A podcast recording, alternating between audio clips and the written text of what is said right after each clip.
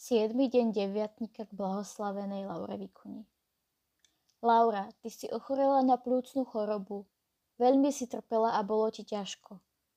Mnohé problémy znovu spôsoboval Manuel Mora a tvoja mamka Mercedes žialila. Keď si s ňou zostala chvíľu sama, povedala si jej. Mami, obetujem za teba svoj život. Požiadala som o to pána. Než zomriem, Môže mať tú radosť, že ťa uvidím, ako konáš pokánie? Mercedes tak prijala sviatosť pokánia a zmenila svoj život. Dnes sa chceme modliť za všetkých chorých ľudí, za tých, ktorí v nemocniciach bojujú o svoj život a za zomierajúcich, ktorí túžia po odpustení a zmierení sa s Kristom.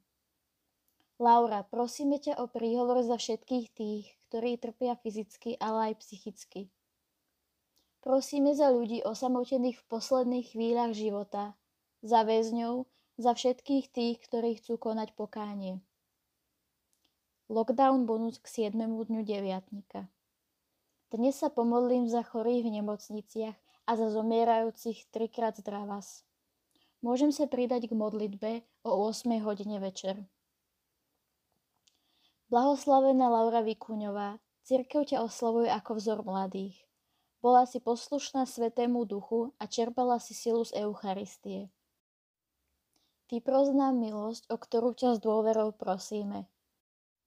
Pomôž nám dosiahnuť hlbokú vieru, chrániť si čistotu, verne si plniť denné povinnosti, výťaziť nad nástrahami egoizmu a zla.